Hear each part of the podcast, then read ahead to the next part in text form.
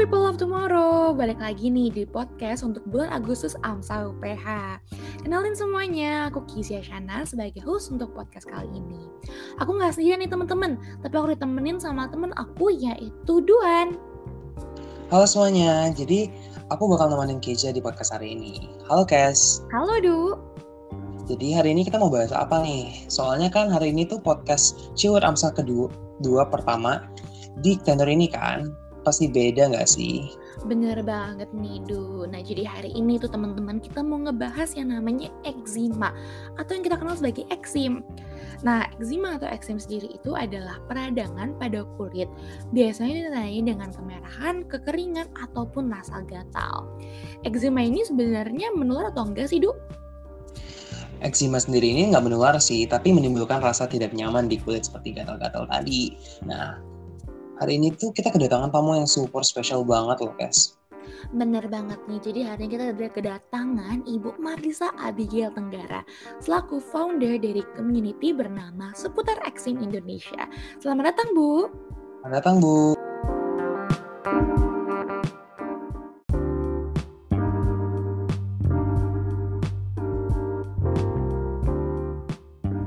Halo Kesha, halo semuanya. Perkenalkan, Aku Marlisa Tenggara, founder dari IG seputar eksim dan juga blog marlisatenggara.com yang mengupas seputar eczema atau dermatitis eksim. Oke Bu, wah keren banget ya Bu. Berarti Ibu punya Instagram sendiri khusus buat eksim gitu sendiri ya Bu ya? Iya betul. nah berarti apakah Ibu sendiri itu juga uh, merupakan salah satu survivor eczema sendiri? Ya, jadi aku sendiri juga memang backgroundnya dari eczema survivor, makanya akhirnya membuat blog lalu membuat Instagram gitu untuk uh, sharing lah ya sharing seputar journey aku saat mengalami eksim di tahun 2015. Oke Bu, nah Bu saya juga izin bertanya nih per, um, hal pertama gitu hal apa yang membuat Ibu periksa ke dokter kulit untuk pertama kalinya nih Bu? Jadi pertama kalinya itu aku ada gejala kayak ada bintik-bintik merah tapi ringan gitu kayak cuma digigit serangga atau kayak cuma digigit nyamuk. Ada di bagian paha tapi ada kayak apa ya beberapa lah ya nggak cuma satu dua. Nah dari sana akhirnya karena gatel setiap hari ada temen yang rekomendasi ini untuk pakai salep dari apotik. Ya udahlah aku beli dan aku coba. Tapi ternyata malah makin banyak gitu terus makin gatel gitu kan. Akhirnya dari sana aku mikir oh mungkin ya ayolah kita bawa cek ke dokter kulit karena kayaknya pakai salep aja nggak bisa jangan-jangan ini ya memang ada sesuatu penyakit gitu akhirnya ya udah dibawa cek lah ke dokter kulit Oh gitu ya Bu ya. Jadi pas di dokter kulit itu baru ibu tuh lanjut sama perawatan-perawatan lainnya gitu Bu. Iya betul. Jadi mulai dari dokter kulit dikasih apa obat, salep, steroid, terus obat gitu kan um, cuman masalahnya itu adalah saat aku pakai obat-obatan itu oh ya sangat membantu. Dalam arti eksimnya nggak gatel lagi terus juga nggak tambah banyak. Cuman masalahnya terjadi adalah saat mereka semua itu habis kayak olesannya habis obatnya habis eh eksimnya malah balik lagi nih. Terus makin banyak kayak gitu sih. Oh gitu bu. Jadi cuma awalnya itu sebenarnya cuma bintik-bintik kecil gitu iya, ya bu betul. Yang tadinya cuma di kaki di paha tapi karena aku akhirnya udah kena steroid lumayan ya karena aku udah mm -hmm. pindah beberapa dokter gitu ya akhirnya dia mak makin men menjalar gitu mulai ke pinggang terus mulai yang tadinya paha jadi ada di kaki bawah ada di tangan di pinggang jadi makin banyak kayak gitu Oh gitu Bu, oke baik Bu. Nah Bu, apakah gejala yang Ibu rasakan pas saat awal terdiagnosa gitu kan ya Bu? Mm -hmm. Apakah gejalanya itu sampai sekarang masih ada gitu bukan soalnya nanti dia ada bintik-bintik apa pun mm -hmm. kayak kering seperti itu Bu? Kalau sekarang sih puji Tuhan udah clear up ya, mm -hmm. jadi udah nggak ada eksim lagi. Paling kalaupun ada kambuh itu biasanya di area jariku sih, karena uh, jariku ini cukup sensitif kalau kena kayak sabun-sabun cuci. Terus kalau sering cuci tangan terus kena sanitizing spray yang alkohol. Nah itu juga gampang untuk flare up. Tapi selebihnya kalau memang bisa jaga tangannya supaya nggak terlalu banyak kena kimia sabun sanitizing alkohol so far aman sih Oh, jadi udah jauh lebih mending ibu bahkan sampai clear iya, up ya bu ya? Iya, puji Tuhan udah clear up sih sekarang. Oke Oke Bu, nah Bu, apakah Ibu bisa menceritakan sedikit gitu kan? Tadi kan Ibu sampai cerita kalau semua dari tahun 2015, berarti kan cukup, Mm -mm. cukup lama berarti kan ya Bu. Mm-mm. Nah mungkin Ibu bisa menceritakan dikit ya Bu, mungkin kayak keluh kesah ataupun kayak um, strugglesnya gitu Bu yang Ibu rasakan selama menjadi pengidap eksim gitu Bu. struggle-nya itu yang paling besar gatel ya karena kalau gatel itu kan benar nggak bisa ditahan gitu kan 24 jam non 24/7 ngalahin toko-toko yang buka 24 jam. Karena tidur aja gatel gitu. Bahkan tidur aja tuh kita bisa garuk sampai berdarah secara nggak sadar. Karena ya itu gatelnya nggak ada kata pos Eh, sepanjang hari gitu. Terus itu sih paling berat sih dari gatelnya terus yang kedua yang terberat juga adalah saat aku udah tahu bahwa aku resisten steroid dan saat steroid itu semua dilepas wah eksimnya tuh kayak ibarat ngamuk gitu yang tadi misalnya 100% eksim gitu ya dari eh, jadi 200% jadi kayak dua kali lipat jauh lebih parah dari sebelum memakai obat-obatan steroid. Nah itu yang juga berat banget. Nah di saat berat itu kan akhirnya aku juga eh, Tuhan tunjukkan jalan gitu ya untuk mencoba natural detoxing. Mulai dari eh, mengubah pola makan, mengubah pola hidup.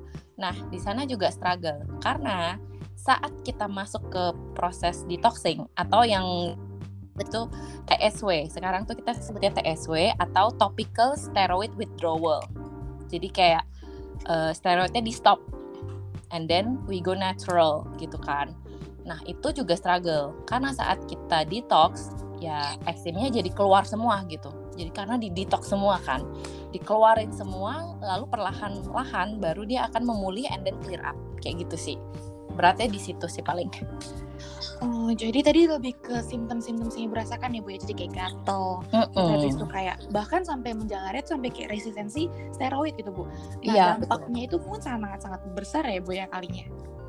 Iya besar banget karena selain fisik juga mental juga iya terus juga mengganggu aktivitas juga iya gitu kan. Saat kita ngelihat badan kita penuh dalam tanda kutip kalau aku sebutnya dulu tuh borok gitu ya karena pas 2015 tuh aku eksim basah gitu kan. Oh iya jadi Bu. bener-bener borok semua terus basah semua. Sampai aku sempet nggak mandi dua bulan karena basah banget. Jadi setiap abis mandi tuh cairannya keluar semua gitu kan kuning bening satu badan kan kalau aku kan. Nah di situ hancur lah hati. Jadi kayak down banget ngedrop banget udah kayak hopeless lah karena mau ke mana lagi gitu kan Eh, udah coba ke dokter ini udah dokter ini udah obat ini udah obat itu udah eh nggak bisa bisa malah makin parah jadi mentalnya juga kena banget sih daripada fisik Hmm, oke Bu baik. Berarti tadi sampai mental dan aktivitas pun juga kena ya Yes. Bu ya. Mm-mm, betul Nah, jadi apakah itu sesuatu hal yang sudah Ibu rasakan dari awal pertama kali terdiagnosa gitu Bu? Atau apakah itu kayak beban mental itu semakin lama semakin banyak gitu Bu? Eh, otomatis semakin eksemnya parah, semakin be- men- beban mentalnya semakin besar ya, semakin Mm-mm. berat gitu kan. Karena saat kita ngelihat kondisi kulit kita semuanya borok gitu kan, kita juga salah satu sisi kayak ya jijik sama diri sendiri iya, terus juga kayak eh, hopeless gitu kayak, aduh bisa sembuh gak ya, bisa clear up gak ya, ini gimana kan. Jadi eh, beratnya di situ sih, lebih ke beban mental juga sih selain Hmm. ya itu fisiknya juga sakit gatel semuanya setiap hari Oke, jadi bahkan nggak cuma fisik berarti Ibu ya. Berarti kayak secara apa mentally pun Ibu nggak sehat gitu kan. Karena kayak Iya, dampaknya tuh banyak banget gitu ya Bu. Heeh, stres banget Oke. gitu Nah Bu, kalau boleh tahu nih Bu, kan tadi Ibu sempat cerita kalau sekarang udah clear up kan Ibu puji Tuhan ya. Mm-mm. Mm-mm. Tapi apakah ada beberapa situasi gitu mungkin kayak kalau ibu um, eksim ibu lagi kambuh atau flare up gitu, apakah ada beberapa langkah-langkah yang ibu ambil untuk merendahkan eksimnya gitu, kayak mungkin treatment ataupun Mm-mm. pengobatan khusus gitu bu? Nah, kalau untuk aku dan beberapa eczema survivor lainnya yang dari Mhm. seputar eksim, kita Mhm. kan udah ngejalanin detox gitu ya. Kita udah clear up eksim kita dari proses detoxing. Jadi sebenarnya eh, dari proses clear up itu sampai seterusnya kita itu tugasnya maintain, maintain kondisi kita supaya eh, tetap clear up. Sebisa mungkin istilahnya nggak flare up lagi, nggak kambuh lagi kan. Dengan cara yaitu sama balik lagi menjaga pola makan dan pola hidup. Nah kalau misalnya flare up biasanya itu ada beberapa faktor.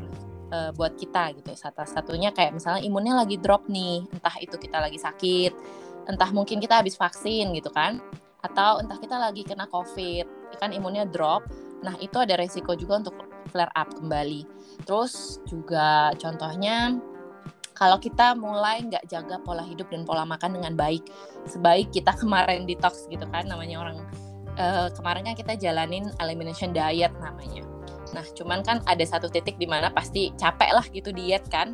Mulai makan ini, makan itu bablas. Nah, bisa juga flare up karena kondisi badannya balik lagi ke tahap inflamasi. Jadi, tahap uh, langkah awalnya kalau memang kita flare up itu biar balik lagi, ubah lagi pola makannya, ubah lagi pola hidupnya menjadi lebih sehat seperti kala dulu kita detox kayak gitu. Semoga mudah dipahami ya. Iya bu, mudah kok bu. Pokoknya tadi tuh paling penting adalah kalau seumpama lagi drop tuh adalah ya tadi bu imunnya itu yang paling penting. Iya, imunnya penting banget. Harus dijaga, harus di boost gitu. Oke, berarti pas lagi masa-masa pandemi gini berarti jauh lebih rawan untuk uh, flare up lagi nggak bu? Uh, rawan, tapi kalau memang kita jaga terus nih ya, justru menurutku menguntungkan. Karena setelah kita detox, imunnya tuh jadi fit gitu, jadi bagus, malah jadi nggak gampang sakit.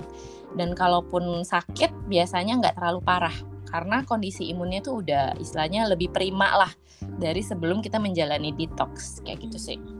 Oke baik bu, jadi ya berarti ya buat audiens audiens luar sana yang kalau emang punya um, eczema sendiri ini kayak tips and trick yang cocok banget ya bu ya? Iya bisa dijalani semua orang dan sebenarnya uh, menurutku justru kuncinya sih karena orang mikirnya tuh eksim hanya dipulihkan dari luar. Makanya orang lomba-lomba cari salep ini coba salep ini salep itu gitu kan. Dan hmm. ternyata nggak ada hasilnya balik lagi. Nggak pakai salep balik lagi gitu. Karena dalamnya nggak dibenerin. Jadi uh, tips untuk kalian yang eksim benerinnya jangan cuma dari luar tapi dari dalam juga harus dibenerin supaya bener-bener clear upnya itu permanen gitu. Justru nggak flare up flare up lagi selama lamanya kita hope uh, kita harapannya kan kayak gitu gitu kan Hmm, ngerti banget bu. Jadi pola makan, nutrition. Terus tadi ibu juga sempat sebutin kalau sama kita harus kurangin chemical intake gitu ya. Iya, jaga pola hidupnya dengan juga less toxic. Mulai dari personal care, skin care, bahkan juga makanan. Kayak makanan-makanan instan, makanan-makanan kemasan itu sebaiknya ya dikurangi gitu sebisa mungkin diminimalisasi. Sama juga dengan ibu-ibu hamil. Kan juga dilarang kan biasanya kan makan makanan yang kayak uh, banyak kimianya, pengawet gitu kan dilarang kan. Itu juga baik untuk diikuti karena apa? Karena juga akan ngaruh ke babynya nanti gitu. Kayak zaman sekarang kan banyak ya baby lahir eksim gitu kan. Zaman dulu enggak ya kayaknya jarang gitu kan. karena zaman dulu aku eksim aja mamaku bingung ini sakit apa gitu karena dulu tuh ya jarang ya nggak banyak yang kayak gini. Tapi semakin ke sini kita bisa lihat semakin banyak orang yang kena eksim. Oh, baby iya. baru lahir eksim gitu kan? Banyak banget yang kena eksim. Kenapa? Karena ya salah satunya dari uh, lingkungan hidup kita juga sih mungkin ya.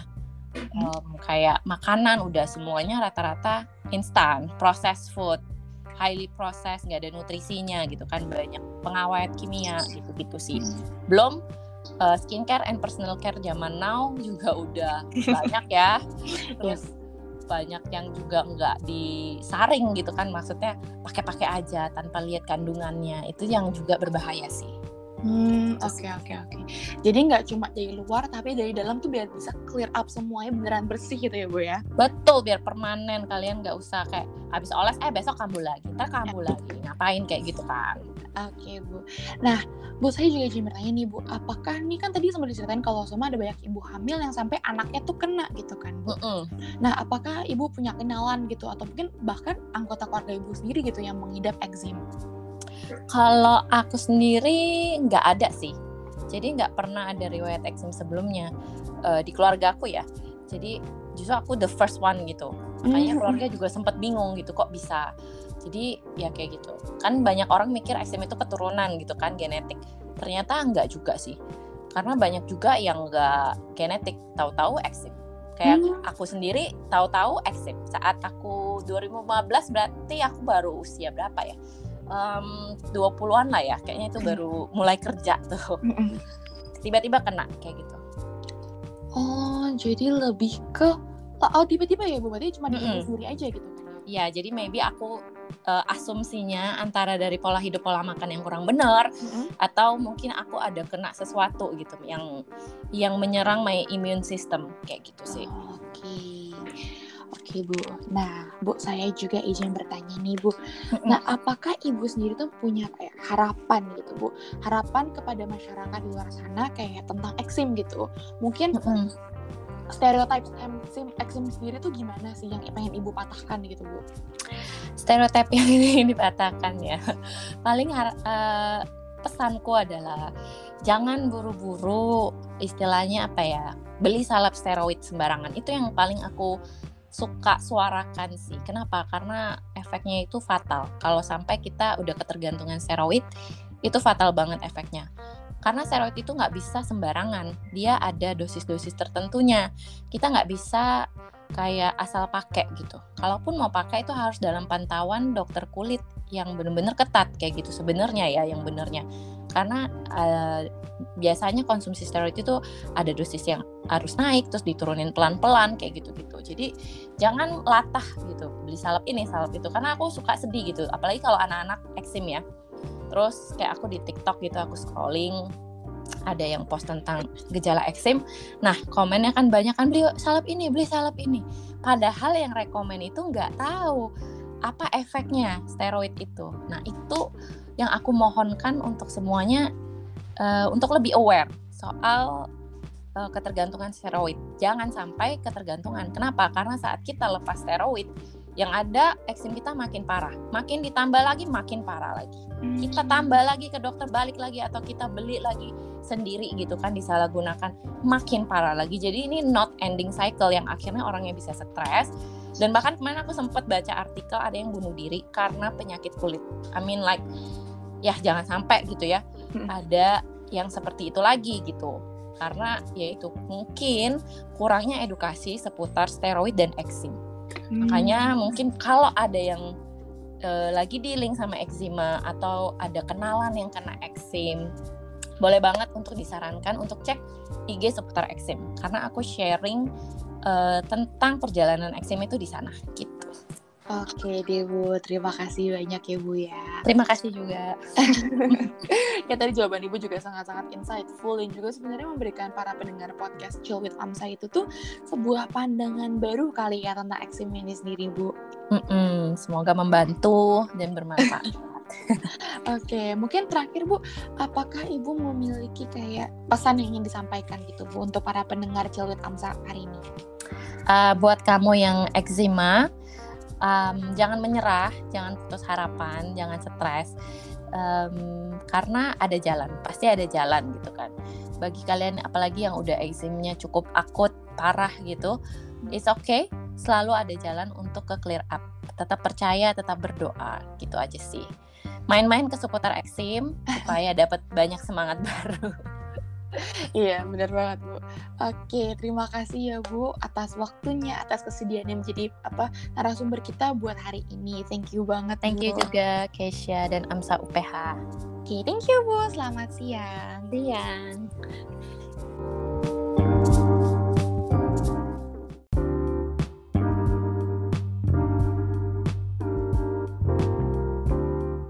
Nah, listeners, gak kerasa lagi kita udah di akhir podcast kita kali ini. Sekali lagi terima kasih kepada narasumber dan listeners yang sudah mendengarkan sampai akhir. Aku Duan. Aku Kizia, terima kasih banyak for listening dan juga see you di podcast I'm Chill with Amsa selanjutnya. Dadah semuanya, bye-bye. Dadah.